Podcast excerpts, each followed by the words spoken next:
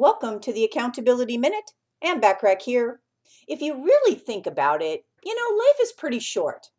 You're born, you go to school, you move out, then comes a career, you perhaps sell your business, and then you're into the retirement or financial independence years.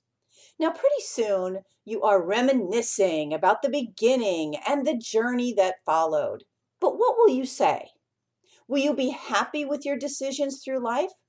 Or will you feel like you missed the boat on what you could have really accomplished? Will you feel good about the choices that you made?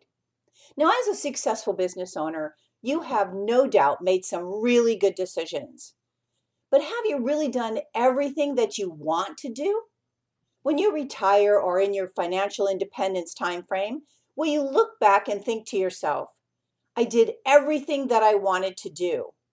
Or will you look back and think to yourself, wow, I could have done so much more?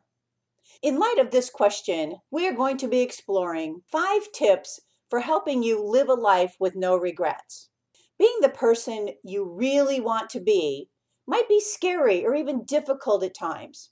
But these five tips that we will be exploring over the next five days will help you to see the logical side of such a notion. So tune in tomorrow for tip number one. In the meantime, remember to take advantage of all my complimentary business success resources and tools when you're a member of my free silver membership at accountabilitycoach.com. Thanks for listening.